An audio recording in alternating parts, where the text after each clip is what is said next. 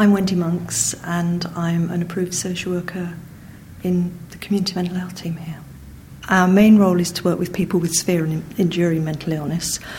I carry a caseload of people with long term mental health problems and some with more short term, more sort of solvable mental health problems, if you like.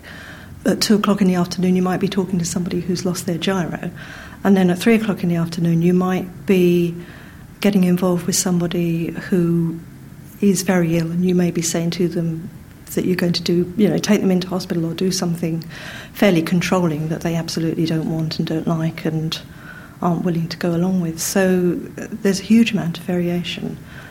And often we're working with people in a kind of helping and partnership sort of relationship, but then every now and again have to kind of shift that role, shift the balance, and perhaps go into a phase where we're being quite controlling and exerting power over them, which which feels very odd. You know, you've had this kind of equal relationship as far as possible, and then it suddenly becomes very unequal for a while. And it can feel quite uncomfortable. But what's interesting, I think, is that once people get over these uh, acute phases, usually the relationship settles back down again, and you're not often left with kind of resentment and mistrust and whatever. You can, you know, you can retrieve that balance again, which is good. Next, Wendy talks about the ups and downs of working in a multidisciplinary team.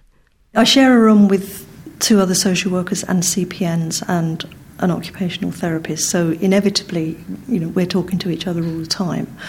And we're often doing joint work with clients. I might often be working with somebody with one of the CPNs or perhaps the OT or whatever. So there's a, a dialogue that goes on, you know, all day really. we work very closely together. Then we've got the medical staff and the psychologist also based in this building. So again, there, there's a lot of conversation on a day to day basis with, with both of them, and, and we'd often stop and have a chat about this person or that person. It makes a big difference being physically together because you can have the conversation informally at an early stage rather than, you know, spending ages trying to get through receptionists and what have you and, and, and turning it into a, a big deal. You can nip things in the bud. Everybody's got their own personality, everybody's got a different approach. Sometimes there's clash, you know, we don't all approach our work or our service users in the same way and we try and be grown up about how we resolve those sorts of uh, differences. And th- that works reasonably well, but even in this team, there's, there's still a certain amount of hierarchy and there's still a certain amount of power imbalance between some staff and other staff groups, particularly the medics. I mean, it's much better than it ever used to be, but it's still there to a certain extent. If the consultant psychiatrist feels that something should be done this particular way and I feel it should be done a different way, it's not always easy to resolve that. We usually get there, but it's not necessarily that comfortable.